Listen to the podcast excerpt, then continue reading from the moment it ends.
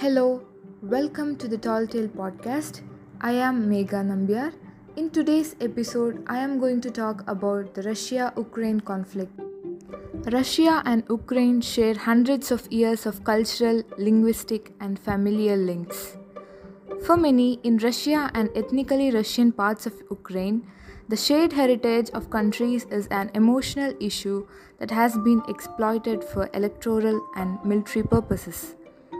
Split of Ukraine was officially declared itself an independent country on 24 August 1991 when the Communist Supreme Soviet of Ukraine proclaimed that Ukraine would no longer follow the laws of USSR and only the laws of Ukrainian SSR, de facto declaring Ukraine's independence from the Soviet Union.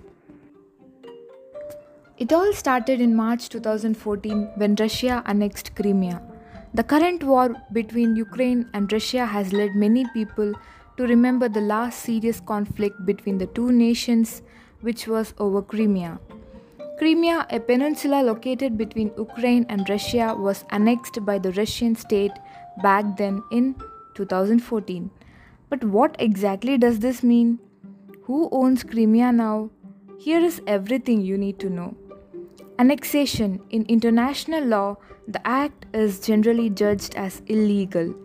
The annexation came after months of protests led to their deposed pro Russian President Viktor fleeing to Russia.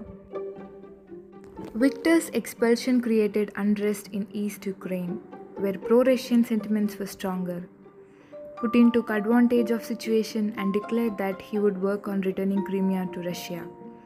On February 27, 2014, Russian troops took over Crimea's Supreme Council and captured important sites across Crimea. The latest issue of Russian troop display near the Ukrainian border is linked to all the previous issues. Not just Russia, but the US and the European Union have stakes in Ukraine.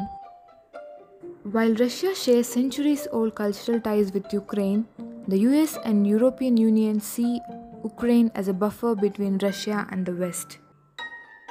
Russia seeks assurance from the West that Ukraine would not be made part of NATO which has anti-Russian ambitions. But US is not ready to budge on the Russia's demand.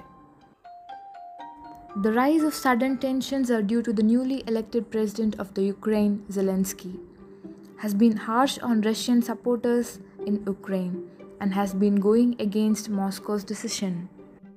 Perceivably undecisive administration in the US under the new president Joe Biden and Washington's chaotic exit from Afghanistan made Putin's immense interest and maintains that Ukraine is a red line and the West must not cross. Further negotiations and strategic investment should be aimed at creating sustainable resolution of the conflict. The US can play a central role in the management of Russia-Ukraine conflict with support from the European allies like UK, Germany and France. It will not be enough to just smooth over the difficulties but major attention to be given to the structure, the military disengagement to minimize the chances of backsliding. Thank you. Hope you have enjoyed today's podcast. Meet you in the next episode.